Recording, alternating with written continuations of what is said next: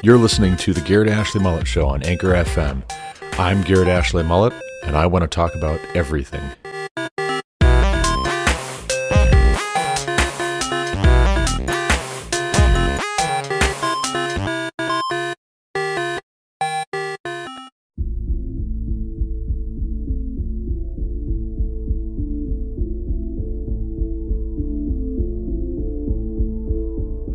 Welcome back to the Garrett Ashley Mullet Show. This is, of course, Garrett Ashley Mullet coming to you from Greeley, Colorado for episode 545 of this podcast.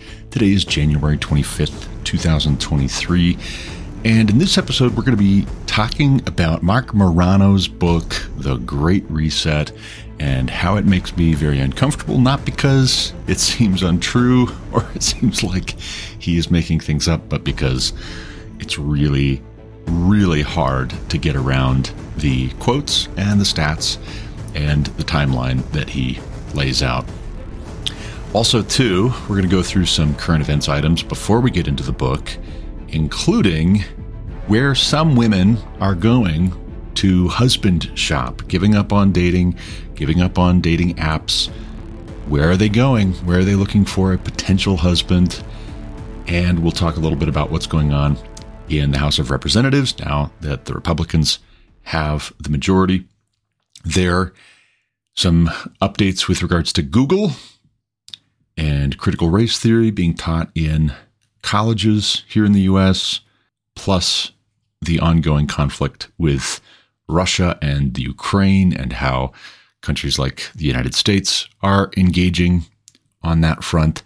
And then, too, why not why not talk about bugs and how bug powder is going to be put into the food supply for Europeans thanks to the EU and a recent decision that was announced on that front.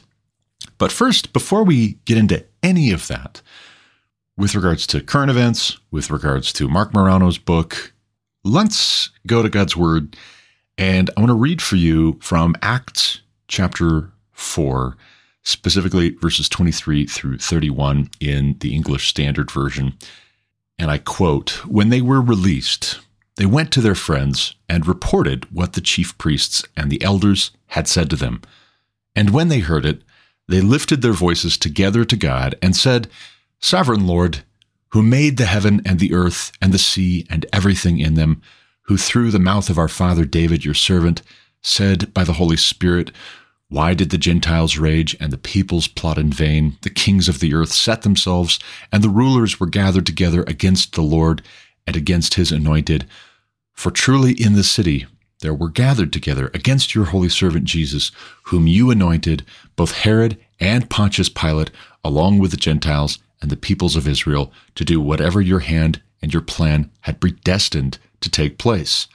And now, Lord, look upon their threats and grant to your servants to continue to speak your word with all boldness, while you stretch out your hand to heal, and signs and wonders are performed through the name of your holy servant Jesus.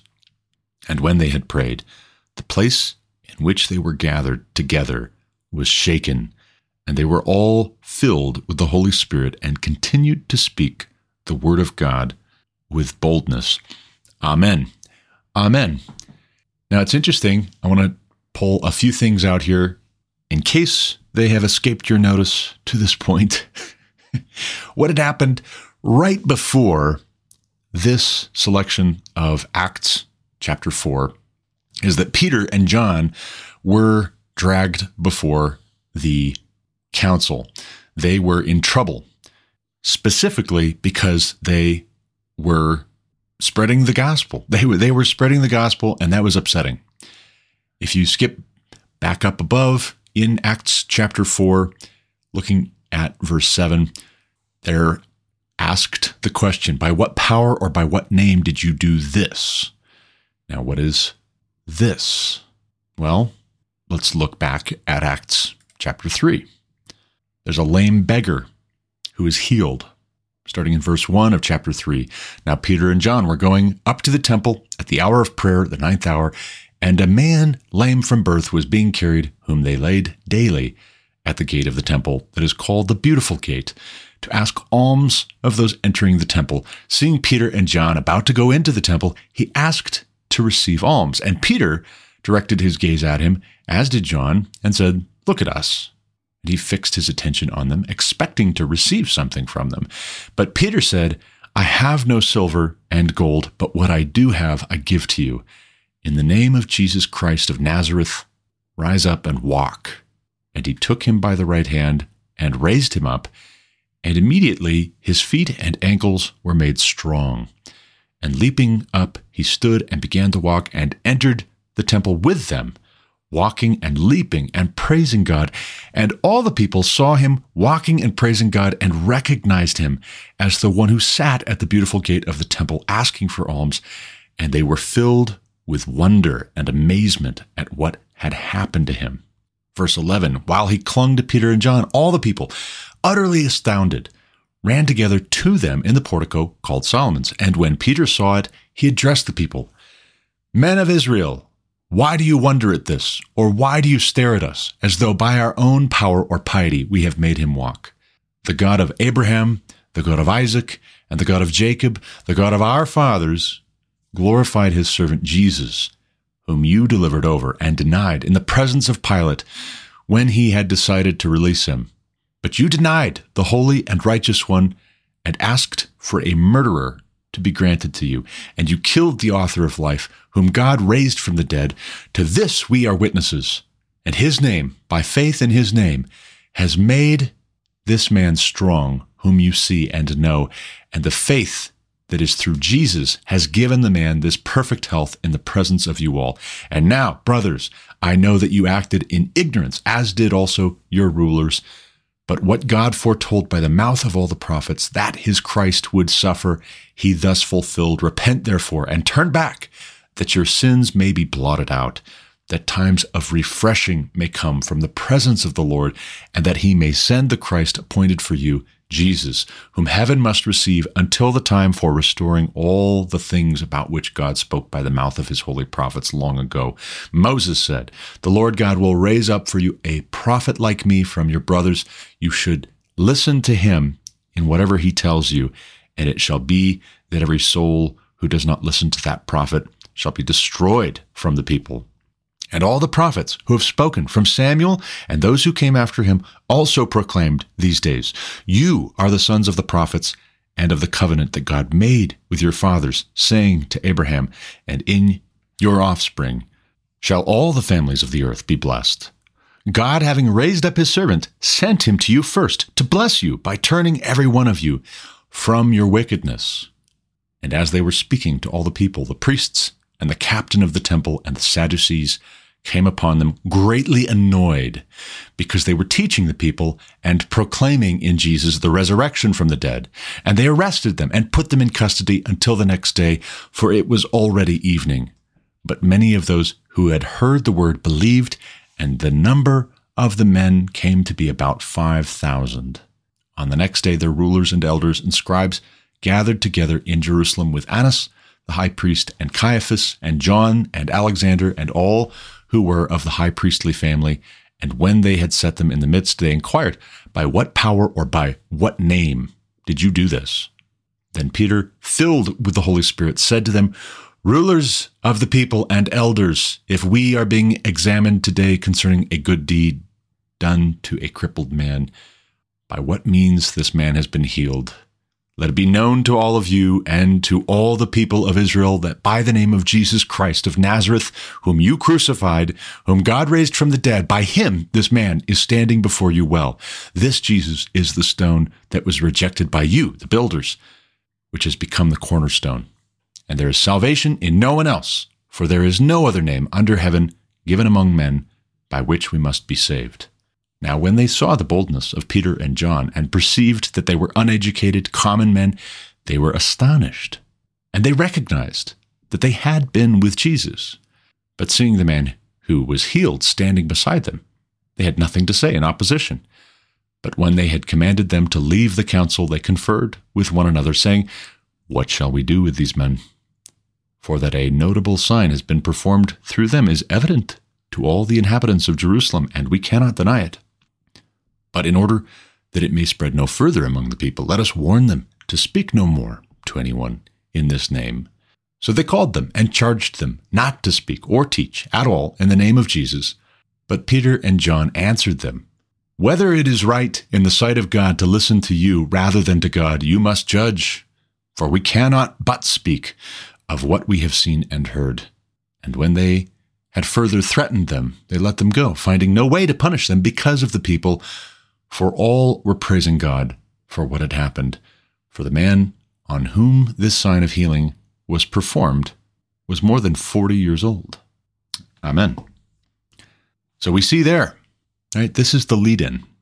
This is the lead in for the believers praying for boldness and for the believers citing the Psalm of David concerning why the nations rage, why the peoples plot in vain, why the kings of the earth set themselves and the rulers gather together against the Lord and against his anointed. They cite in Psalms where David talks about this and they pray for boldness. They've been commanded and threatened against speaking or acting in Jesus' name. And it's so interesting because they cannot deny it.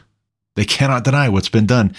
But even the fact that they bring it up is to say that they would like to. They wish they could. They've thought about it, can't do that.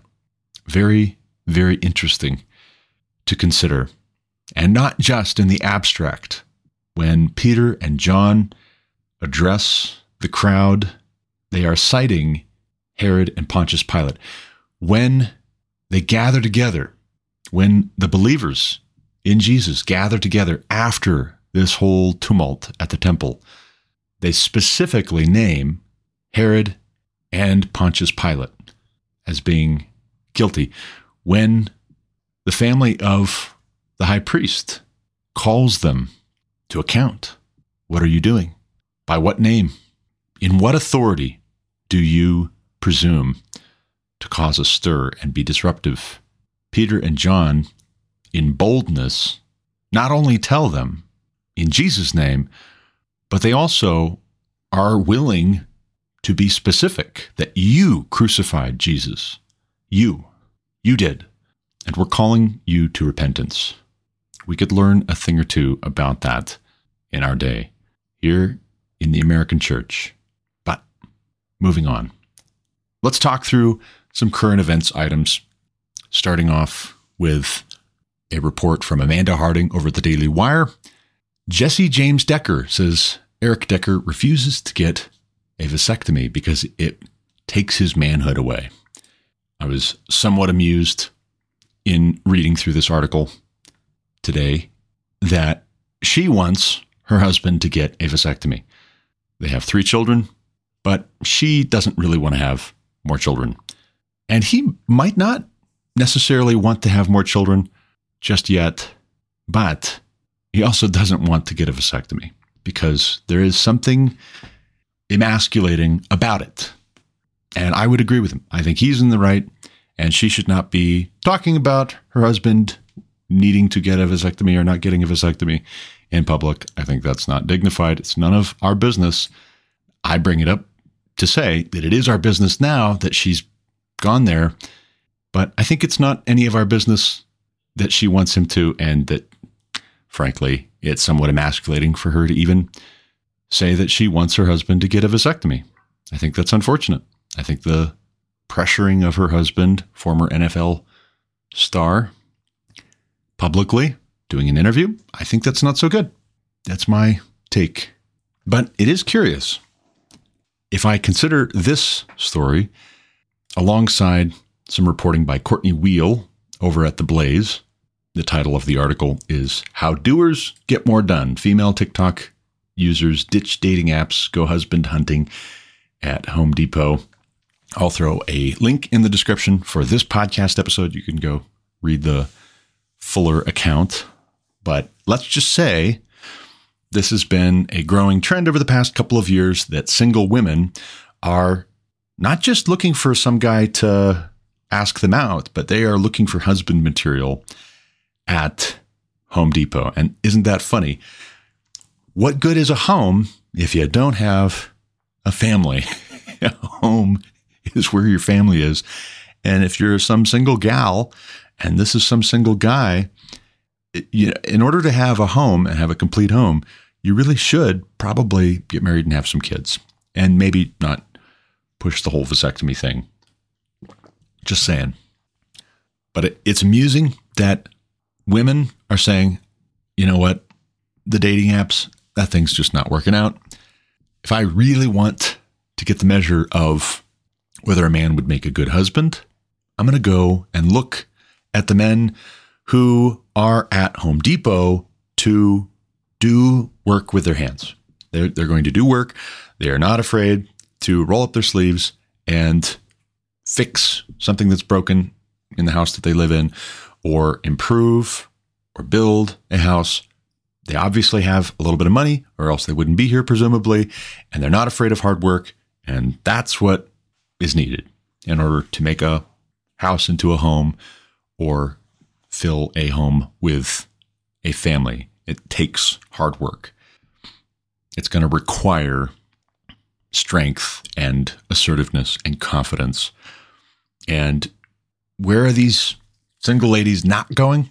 Well, they're not going to GameStop. They're, they're not hunting for husbands at GameStop. Not that I have a complaint against uh, GameStop per se necessarily. Like, we should never go there. I like playing computer games, I like playing video games. But this, this is a wise choice that single women would say, I'm going to go look at Home Depot and not GameStop. For that matter, too, they are not going to Walmart. So it's not just anybody will do. Any guy who's got enough money to go out and buy anything. No. Specifically, the men who are going to go to the hardware store and be buying building materials and tools and hardware. And that's where we're going to find the men who not only have means, but they have a work ethic and they're capable. So that's funny. Speaking of home buyers, NerdWallet published a piece over at the Denver Post. Home buyers hoping to spend $200,000 this year face disappointing reality check. And there's a little graph here I'm looking at showing nationwide median home sales prices from 2016 to 2022. Median home sale prices in 2016, just six to seven years ago. We're coming up on seven years ago, but not that long ago. They were $200,000 and now they're not. Now they've dipped. They've dipped, but we're still in the 30, uh, $340,000 uh, range down from 360, which is, for those of you who are good at math, about double, just about double what they were six or seven years ago. And uh, I, I'll be honest, as a husband, as a father of eight, seven boys in particular, it is one of my great frustrations right now that we are renting still. You know, half of this time in which median home sale prices in the US have nearly doubled, we have lived here in Colorado. We did own a home in Sidney, Montana, and we sold it. And we were hoping to buy a house here. And it's not just homes that have gotten more expensive. Yes, home sale prices maybe have gone down a little bit, but that's because everything else has gone up so much that home sellers are desperate to unload properties so that they can move on to doing something else. This is not okay. This is not cool. It's not cool. That everything has gotten more expensive, including homes, is not cool. And the government, our government here in the US, needs to stop spending money that we don't have, spending yours and my money, or devaluing our currency. They need to stop doing that. And they need to stop regulating the economy in such a way that disincentivizes economic growth. They also need to stop incentivizing people to not work, both and. And we'll get into this here in a little bit in talking through Marc Morano's The Great Reset. There are bigger reasons. It, it's not that the folks making the decisions in our government right now here in the US and around the world, particularly in Davos, Switzerland, it's not that they don't know what they're doing. They know exactly what they're doing, and they're doing it because they have a ends justify the means rationale and they have ambitions. But you and I, if we are heads of households, if we are responsible men, if we lead families or we hope to lead families someday, we have to pay attention. We also have to be clear about what our goals are and we have to be willing to work hard to pursue, to achieve, and to protect those goals. Frankly, the reality check with regards to the median price of homes for sale in the US, the reality check is that this is entirely driven by politics. The economy is not a free market economy. It needs to be a free market economy. And we've got to go after the corrupt politicians and bureaucrats and megalomaniacs in our government here in the United States of America if we want this to change. You don't want it to change? Well, just complain about it. But it's not enough to complain. We're going to have to do something about it. We, we just are. Moving on, speaking of the House of Representatives and doing something about it, not enough necessarily just yet, but hopefully we're off to a good start with the new Republican majority in the U.S. Congress and the House of Representatives. I'm going to play a little clip for you of House Speaker Kevin McCarthy. Joel Abbott over at Not the Bee shared a tweet from C SPAN. And this clip is a reporter asking McCarthy a question concerning Eric Swalwell, congressman from California in particular, and Adam Schiff, congressman from California, being removed from the House Intel Committee by Kevin McCarthy, congressman and Speaker of the House from California. So it's all it's all California. It's California all the way down, apparently. Both sides of the aisle. But here is Kevin McCarthy being asked a question about his decision to remove Schiff and Swalwell from the House Intel Committee, and here's his answer. Take a listen. Intel Committee. Is, is Santos on the Intel Committee? Am I allowing Schiff? Am I allowing Schiff to be on other committees? Go right ahead. because you have direct power over who goes on intelligence, but you also will be able to raise for your full House, taking off other Democrats, perhaps Representative Omar. But you said that lying to us is something that means you should be removed from the Intelligence Committee. But why is it not a factor? Well, let me be very. This is a man who should not be on committee, something you do have power over. He's gotten elected by his district, so. Answer my question. Why is? Okay, let, let me be very clear and respectful to you. You ask me a question. When I answer it, it's the answer to your question. You don't get to determine whether I answer your question or not, okay? In all respect. Thank you. No, no, let's answer her question. You just raised a question. I'm going to be very clear with you. The Intel Committee is different. You know why? Because what happens in the Intel Committee, you don't know. What happens in the Intel Committee, although the secrets are going on in the world, other members of Congress don't know. What did Adam Schiff do as the chairman of the Intel Committee? What Adam Schiff did, use his power as a chairman and lie to the American public. Even the Inspector General said it. When Devin Nunes put out a memo, he said it was false. When we had a laptop, he used it before an election to be politics and say that it was false and said it was the Russians. When he knew different, when he knew the intel, if you talk to um, John Ratcliffe, DNI, he came out ahead of time and says there's no intel to prove that, and he used his position as chairman, knowing he has information the rest of America does not, and lied to the American public. When a whistleblower came forward, he said he, he did not know the individual, even though his staff had met with him and set it up. So no, he does not have a right to sit on that. But I will not be like Democrats and play politics with these, where they removed Republicans from committees and all committees. So yes, he can serve on a committee, but he will not serve on intel because it goes to the national security of America. And I will always put them first, all right? And if you want to talk about Swalwell, let's talk about Swalwell because you have not had the briefing that I had. I had the briefing and Nancy Pelosi had the briefing from the FBI. The FBI never came before this Congress to tell the leadership of this Congress that Eric Swalwell had a problem with a Chinese spy until he served on Intel. So it wasn't just us who were concerned about it. The FBI was concerned about putting a member of Congress on the Intel committee that has the rights to see things that others don't because of his knowledge and relationship with a Chinese spy. They brought it to the works of the leaders. I've got that briefing.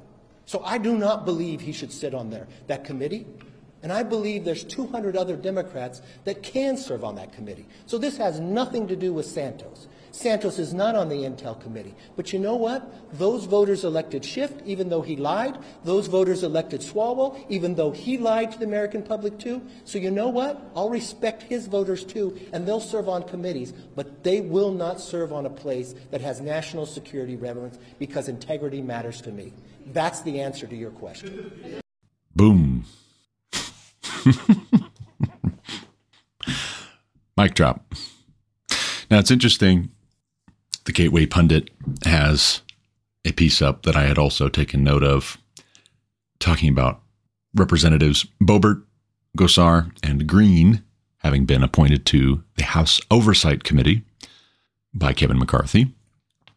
All three were stripped of their committee assignments in 2021 over their political views. Not because they were compromised in any way by Chinese spies, for instance, not because they had lied to the American people, but because they hold different political views than Nancy Pelosi and the Democrats. Shocking, I know. Shocking that they would be Republicans and hold to different prescriptions, assessments. They would have different potential solutions for what they see as being the problems that face the United States of America. Pelosi played politics and removed them from all committee assignments. And McCarthy's not doing that with Swalwell and with Schiff, but he is entirely right. And this is a very measured and very restrained move. I think it's very wise for him to say, I'm going to kick them off of the Intel committee because they are not trustworthy.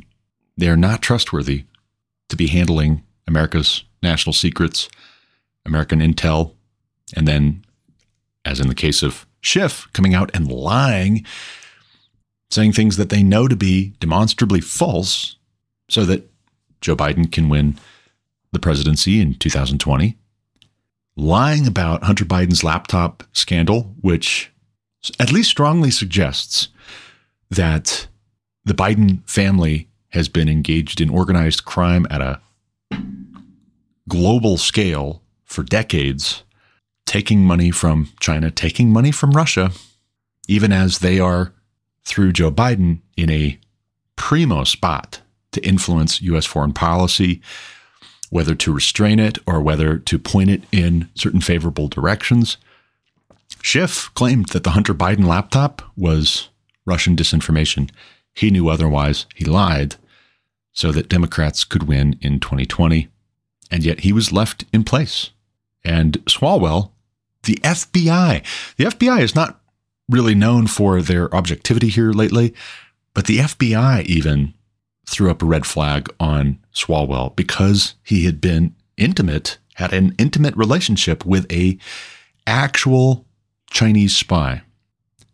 And Pelosi left him on because it was politics. She removed Boebert, Taylor, Greene, and Gosar from all committee assignments because they disagreed with her politically. She left Schiff and Swalwell in place because they would further her political agenda. But McCarthy is doing the right thing. He's exactly right.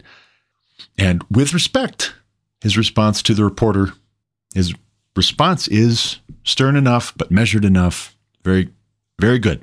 This is a very good look, good call. And oh, by the way, the Penn Biden Center, you may have heard about, where classified documents that current President Joe Biden did not keep and put away in a legal way, just left drifting around. The Penn Biden Center, according to some reporting by Tim Pearce over the Daily Wire, recently held a event encouraging closer U.S. China ties. China has invested in donated to this Penn Biden Center. That's fishy. That's concerning. Does that potentially represent a conflict of interest? Is this potentially China buying access to Joe Biden and to the classified documents which were found at said center? That remains to be seen, but it certainly looks like it. It certainly does look suspicious. It certainly does look like it. So I hope that House Republicans pursue this. And I hope that House Democrats and independents similarly put America's national security ahead of Joe Biden's job security or Democrats' reelection chances in 2024. I really do hope that the Democrats and the Republicans and the independents will think first and foremost about yours and my safety over and against the very real potential for World War III breaking out in relation to Taiwan, in relation to the business with Russia and Ukraine. I really do hope that they alike will put our safety and security ahead of Joe Biden's job security, the reelection chances of Democrats. But moving on, Joel Abbott shared a tweet from Elijah Schaffer regarding a angry woman who talks about a customer coming in and guessing correctly what her preferred pronouns are. And I'm going to play the audio for you, and then I will explain briefly why this is funny or why it's sad.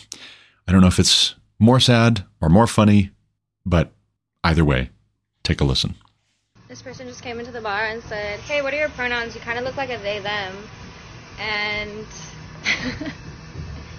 um, I hated that they were right. Mm-mm. So, because you're only getting the audio, you're not getting the visual. This woman has a very hack job kind of haircut. It is not uh, an attractive haircut. In fact, it's not accidental that it is a very chopped up haircut. And it looks like what happens when one of my kids gets a hold of the scissors or the clippers and just goes to town. And then my wife has to go to work fixing what they've done. this has happened a few times with our boys in particular. Only once that I remember with our daughter, but it's easier to hide with our daughter if it's just a little clip here, some layering, and a very light touch will typically straighten out anything that goes awry with Evelyn's hair. But our boys, there's been a time or two where they have needed to just get completely shaved bald because they uh, they, they, they got into the scissors, they got into the clippers, and they messed up their hair. The idea that some people do that on purpose because that's the fashion, because it's a fashion statement, uh, it's, it's odd to me. It's an odd life choice. But this woman is also in possession of a nose ring and does not look particularly healthy or happy.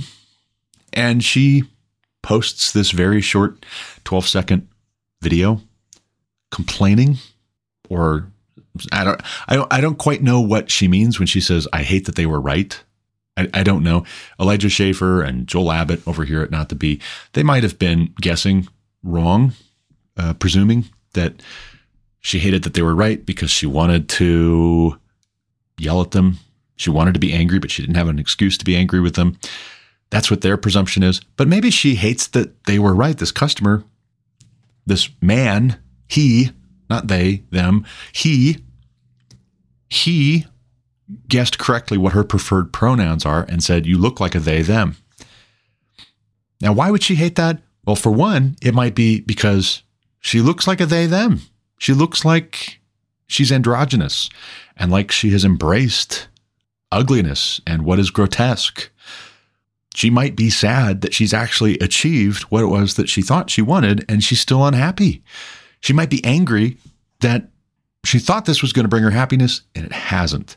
You know, it's reminding me of that clip I played for you a few episodes ago of a teacher who says she is the political unrest in her 10th grade class that she teaches, and how she confused a whole public school classroom of 10th graders by announcing that she answers to all pronouns. You can't misgender me because I answer to all pronouns. Call me whatever you like. Just don't call me late for dinner. Purple hair. But wait a second. What if you don't get the reaction that you were wanting to get? This isn't actually about you living your truth. This is about you bullying other people and making them feel uncomfortable and just enjoying the disruption that it causes. This is actually a very selfish, a very rude, a very destructive thing.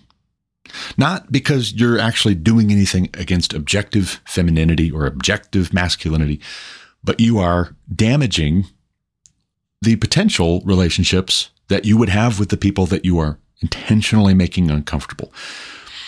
To what good end are you making these people uncomfortable? What actual change that is beneficial is going to come from you making them uncomfortable? Now, can it be the case that making people uncomfortable can be to a good purpose? Yes, yes, it can. And we read that in Acts chapter 3 and 4 when Peter and John are told to not speak in, preach in, act in the name of Jesus anymore because it makes the high priestly, chief priestly family uncomfortable. But it also makes them uncomfortable that upwards of 5,000 people have just come to faith and believed in Jesus Christ after seeing a lame man made whole and perfectly healthy again for the first time, 40 years old, and he's able to walk. And they all recognize him. He's been sitting there at the gate for years. The powers that be, the status quo, feel really uncomfortable when Peter and John start publicly pointing the finger at them and saying, You crucified our Lord, the author of life. So, boldness in making other people uncomfortable, even in the face of threats, it can be to a good purpose, it can be to a good end, but also it can just be random chaos and selfishness and folly and an abomination. And this whole they them business is not beneficial. It's not beneficial to the individual living out this delusion. It's not beneficial to the people who are being bullied. It's just simply chaos and disruption and destruction. Joseph MacKinnon over at theblaze.com has a piece up, some reporting from yesterday. There's a war going on. Jeremy Clarkson of Top Gear calls out the radical left's attack on normalcy and free speech. And this is a fitting follow up to the video we just watched. To quote the article, Jeremy Clarkson of Top Gear fame faces further risk of cancellation over a December column in which he ridiculed former actress Meghan Markle. It appears he has decided to go out swinging, although his target is of much greater significance this time around. The 62 year old Briton penned an opinion piece over the weekend in the Sunday Times concerning his son's recent claim there's a war going on. The war his son was referencing was not that waged by Russia against Ukraine, but the one allegedly afoot in the United Kingdom, in fields and streets, hills, and landing grounds previously thought unconquered. The apparent enemy, the radical left, keen to unstitch and burn the fabric of Britain. And that's a direct quote unstitch and burn the fabric of Britain. Continuing on with MacKinnon's reporting, unlike militant socialists of old, Clarkson named British trade unionist Arthur Scargill as an example. The leftists on the front lines today allegedly hide, quote, in the impenetrable shadow of anonymity, inventing new rules to ensnare anyone and everyone they deem to be unworthy. End quote. Here's another quote. When was the last time you saw a fictional police force hunting a gang of Muslim extremists?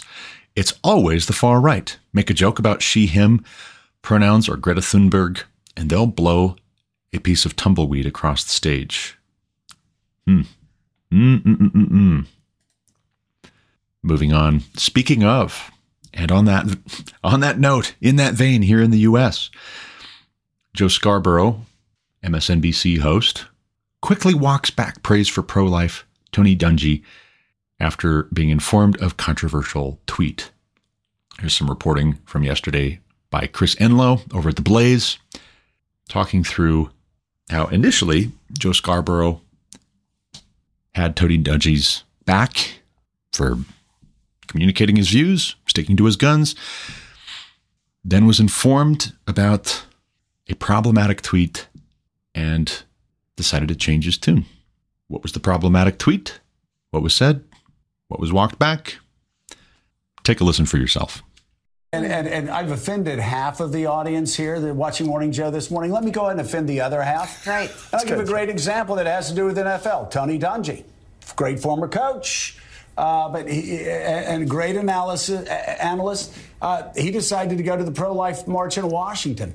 Uh, there were columns written about him comparing, uh, you know, uh, everybody at the pro-life march to QAnon, to to truthers, to January 6 types. No, Tony Dungy. Uh, he's he's talked about his beliefs. He's talked about his faith, and he's pro-life.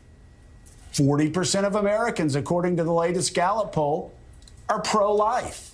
Do we push him to the side of the conversation, or do we figure out a way to let a guy uh, have his own beliefs that forty percent of Americans have as well, and still be on TV without catching a lot of crap because? he decides he wants to go to a pro life march. Okay, so that's what Joe Scarborough had to say before he was informed about Tony Dungy's uh, problematic tweet. Uh, the thing that he tweeted out that you didn't know, you didn't know he tweeted this. Here's Joe Scarborough after he finds out, trying to walk that back, that defensive Tony Dungy. We have to uh, admit when we make mistakes. Well, I, I, I, I, let's just say when I talked about Tony Dungy, uh, it was incomplete. I had read, read tweets about how he had been attacked for going to the pro life march, but also uh, Alex just sent me this. Tony Dungy apologizes after spreading debunked anti transgender conspiracy theory. So there's uh, two sides to that story, or actually multiple stories this weekend about Tony Dungy. So let me put that out there. Obviously, not something we want to encourage at all. The second thing, though. Okay, so now what were the supposed conspiracy theories that Tony Dungy was peddling in his tweets? Uh, I, frankly, one, I don't believe MSNBC. I don't believe whoever is operating behind the scenes and reporting this stuff to passing along the info to Joe Scarborough. I don't trust them. I would trust Tony Dungy more than I would trust them in the way that they're characterizing this.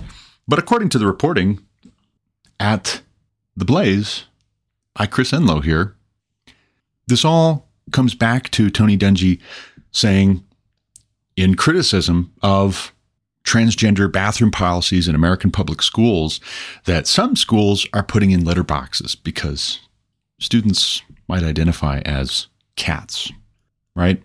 If you can say that you're transgender, why not be trans species and say, I identify as a cat, my cat self.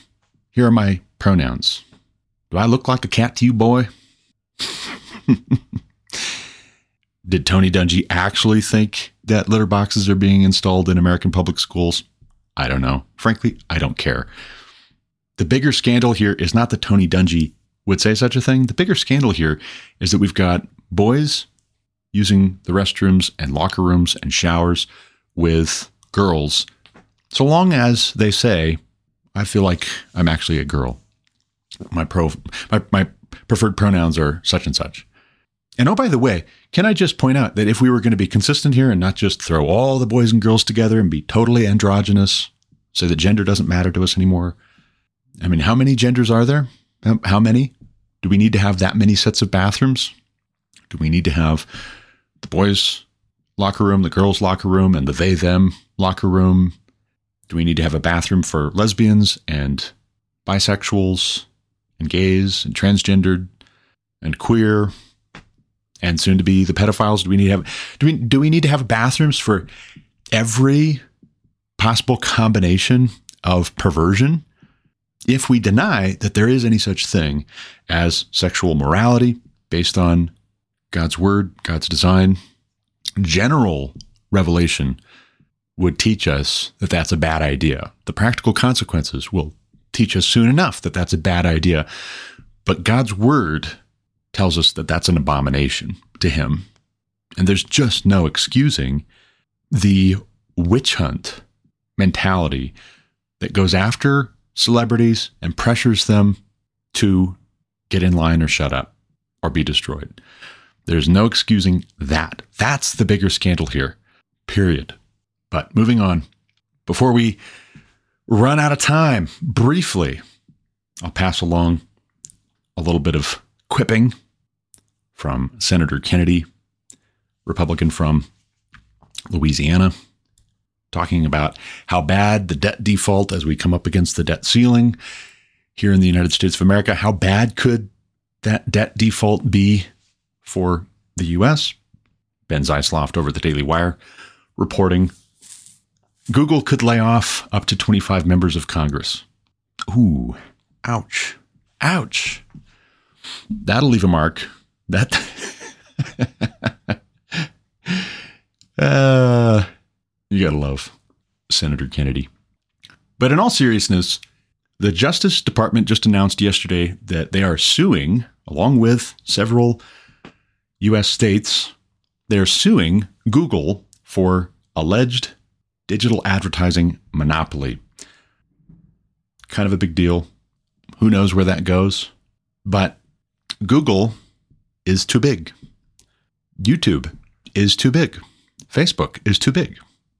Twitter, I'm not going to say is too big, but when competitors can't come up and challenge these big tech giants, because they have an agreement amongst themselves to swat down meaningful competition, well, then these companies are too big and that's not free market capitalism. And I do think that the government needs to get involved because this is the public square.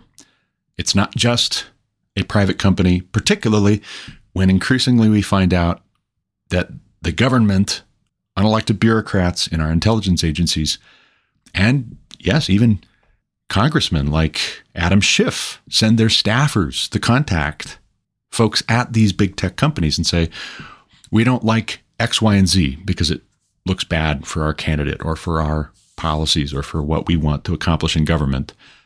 We don't want people knowing that. We don't want people seeing that. We don't want people thinking that. We don't want people saying X, Y, and Z.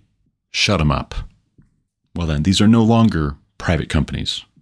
They are an extension of, they are subcontractors for the United States government. And the US government needs to actually abide by the United States Constitution. Moving on. Leaders of Florida's college system vow not to fund or support critical race theory. Some reporting by Patricia Tolson over at the Epoch Times. As you may know, Project Veritas recently sat down with a textbook salesman in the state of Georgia who candidly bragged because he didn't realize he was being taped in secret. Candidly bragged that as long as you don't call it critical race theory, you can teach critical race theory in the public schools. And the Republicans who think that they've actually done anything meaningful to stop us from teaching CRT to Georgia youth by banning critical race theory, they're idiots. Hopefully, Florida pays closer attention. Hopefully, Georgia pays closer attention. But Republicans across the U.S. would do well to just get their kids out of the public schools. You want conservatism to win, the American public education system is going to have to be torn down, abolished. Abolish the IRS? Great idea. Also, abolish the Department of Education. The federal government does not need to be calling the shots with regards to education in the US. They've been doing a terrible job. I give them an F. They failed, except in promoting socialism. Socialization? How about socialism? That's what we're getting.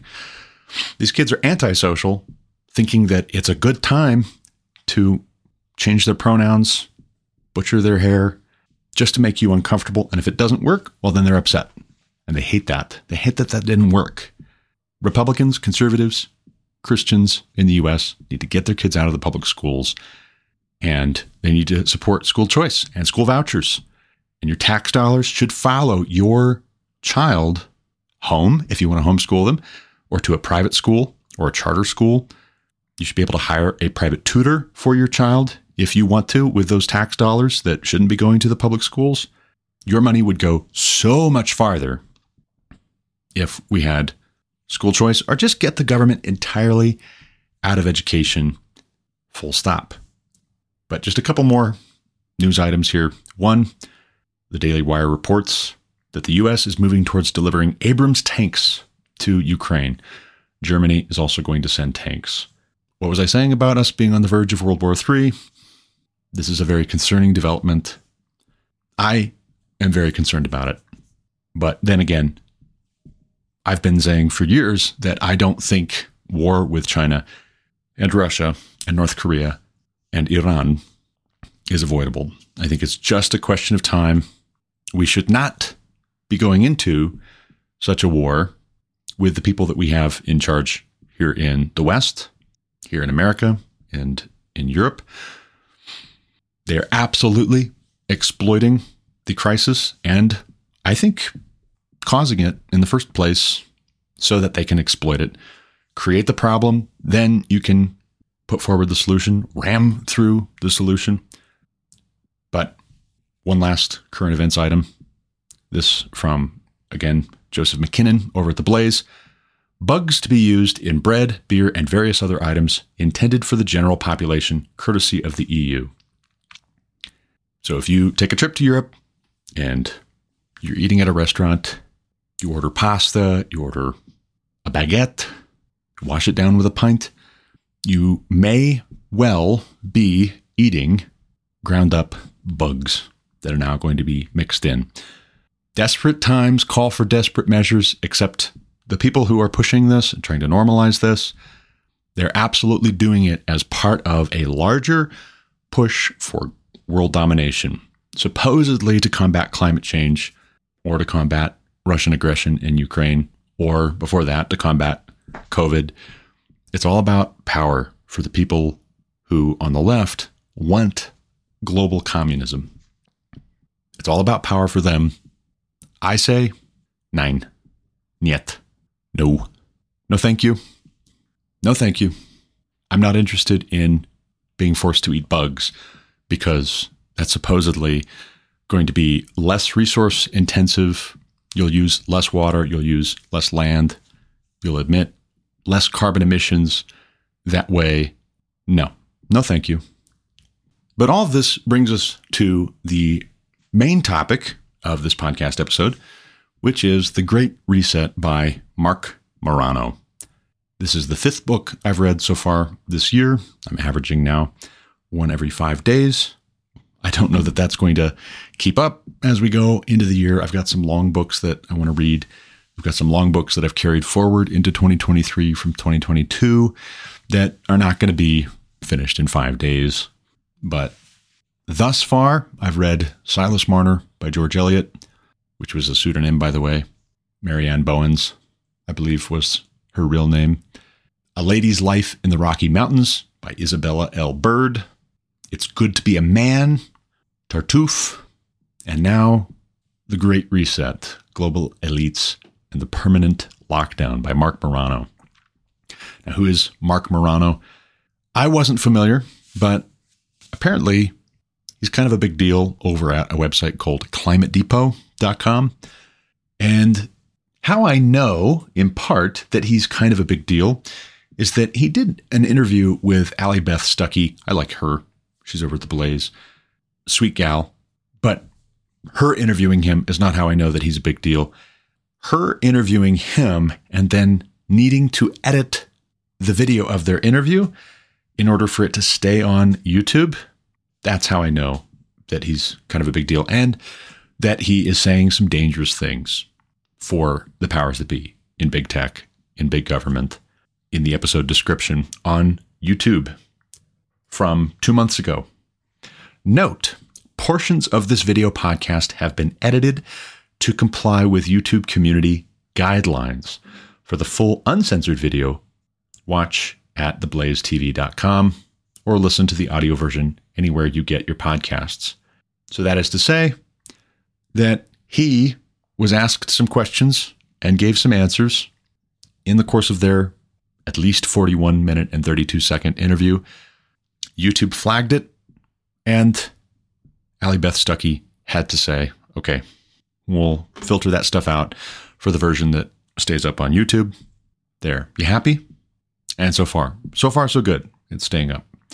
But I read this book, The Great Reset, on a recommendation from my cousin, Micah Hirschberger, who recommended recommended it to me last year, along with a few other works concerning what's going on right now politically. Where are we going? What might come of cryptocurrency and digital wallets and vaccine passports and Web 3.0? What might come of generative AI and decentralized finance?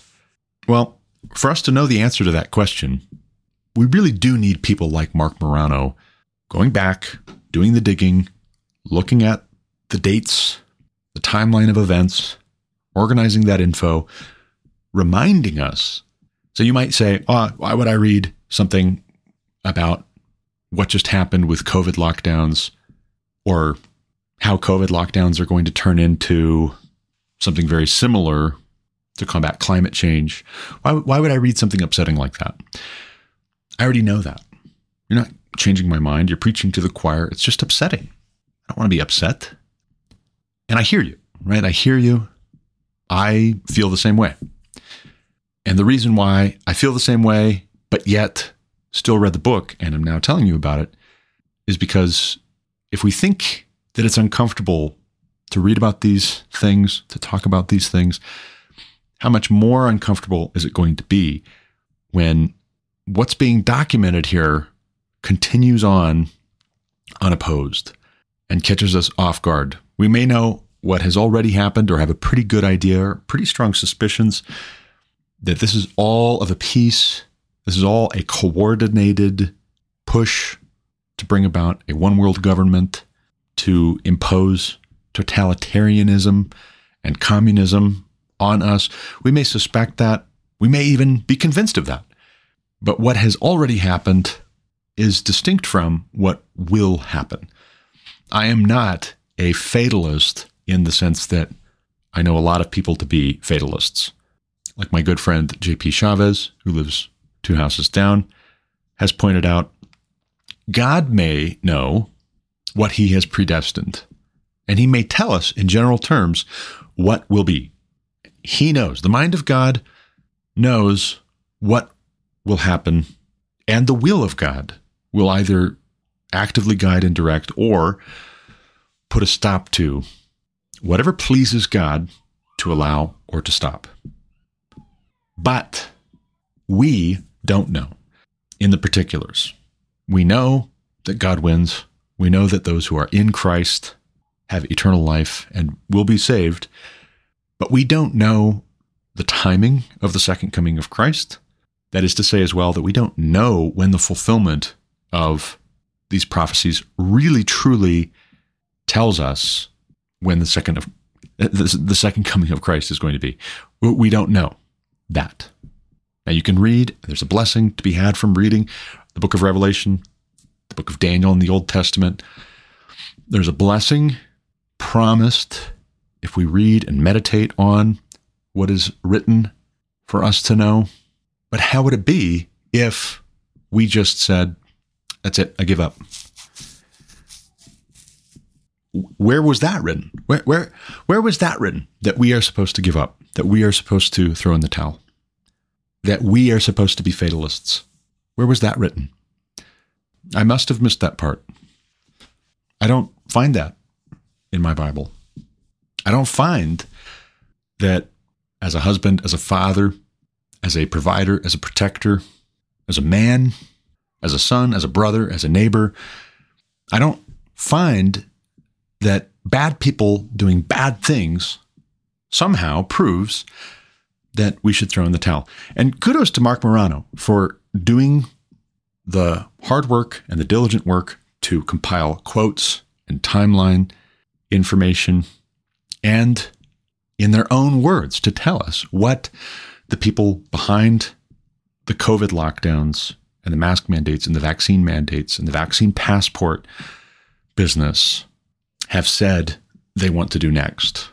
Kudos to Marc Morano for telling us how they framed the whole COVID business in relation to climate change. You know, the COVID hysteria, that's died down by and large, but the biggest stressors, the biggest dangers in the COVID hysteria were not directly related to COVID, but rather the response to COVID. The unpersoning of anyone who dared to question the lockdowns, the mandates, the authoritarian, repressive, totalitarian measures that were forced on us, the unpersoning of those who dared to challenge untrue statements, faulty premises, unconstitutional proposals, unjust laws, unfair policies, the unpersoning, that is not just a thing of the past because people have calmed down by and large about COVID. That unpersoning that the left got a taste of, they're going to apply, they are applying with regards to climate change, with regards to their push to take over the economy, to upend it, to redistribute all of our wealth. Part of the reason why money is being printed with no concern at all for the devaluation of currency. Yes, the Fed is raising interest rates, and they say that they're trying to get inflation under, under control. Uh, they are not trying to get inflation under control. They're trying to get your ability to borrow under control. But the government is still spending money, like Al Gore was saying at the World Economic Forum in the clip I played for you yesterday. The Inflation Reduction Act is not first and foremost about reducing inflation. It's first and foremost the Green New Deal. It's first and foremost a climate change bill, omnibus. And as such, it's not a bug, no pun intended, with regards to the cricket powder, but it's not a bug, it's a feature that we will have a harder time buying a home, buying a vehicle, keeping the lights on, using electricity, heating our homes, cooking our food, buying food, traveling, the permanent lockdown, as he calls it, global elites and the permanent lockdown. It's a ratchet strap. Once surrendered, our liberties will be very hard to get back. And the fatalists will say, we're not going to get them back. And maybe they're right, maybe they're wrong. We'll see. I do not despair. I do not mourn as those who have no hope. Why is that? Because there's a God in heaven. Because Christ is king. Because he works all things to the good for those who love him and are called according to his purpose. Moreover, Proverbs says that in all toil there is a profit, but mere talk tends only to poverty. And I must believe that if we do not grow weary in doing what is good, and if our talk is to the end of working together, particularly as Christians, but even not just Christians, those who together want to seek the welfare of the city, even just according to general revelation, if our talk is toward the end of coordinating our efforts pooling resources, brainstorming. Well, that's good. If we can encourage one another, that's good. Mere talk tends only to poverty. That doesn't mean that talk is a waste of time. If you're going to make decisions with others towards a shared goal, a common purpose, you have to be able to communicate about what would be a good shared goal. And quite frankly, if the big government types, the leftists, the globalists, the communists, the climate change hysteria folks, if they are saying that all of their solutions are at a global level and they hold some really good cards in that regard, well, then maybe the best response is the localist response. Instead of globalism, let's go with localism and start with the individual, with the family, with the local church, with the local community, and work your way out and up. Jeremiah, the prophet, says in the 29th chapter of the Old Testament book of Jeremiah that the word of the Lord is to the exiles in Babylon seek the welfare of the city to which Yahweh your God has brought you in your exile, for in its welfare you will find your welfare. That does not mean only if the city is full of Christians, people who already know Jesus. It does not mean seek the welfare of the city to which Yahweh your God has brought you as your final destination, and think of it that way. But in your exile, if we are exiles, which Peter talks about Christians being in the New Testament, if we are exiles, well, then I think a parallel can be drawn. And we know that God's character hasn't changed. And we can say, even if we don't agree in all of the particulars theologically with people who say, let's work together. If it doesn't conflict, if it doesn't present a mutually exclusive dilemma of the kind that Peter and John are speaking to when they say we must obey God rather than men, then, not instead of sharing the gospel, but actually because we believe the good news, we hold to the lordship of Christ, the conquering King of Kings, for whom the nations are an inheritance. His enemies will be made his footstool. And we do well to keep that in mind so that we don't grow weary in doing what is good. We're not saved by works, but by golly, God has works prepared for us to walk in. Good works. He prepared those good works for us to walk in from before the foundation of the world by His grace, in light of His word, through the power of His Spirit. We can and we ought to walk in them with boldness, with humility, trusting to the Creator of all mankind. Come what may, I have to believe, I must believe, I will continue to believe that will win somehow, some way, because God says, God says that there's a blessing in that. But that's all the time I've got for this episode. I got to run. As always, thank you for listening. Until next time, check out The Great Reset by Marc Morano. Keep the faith. God bless.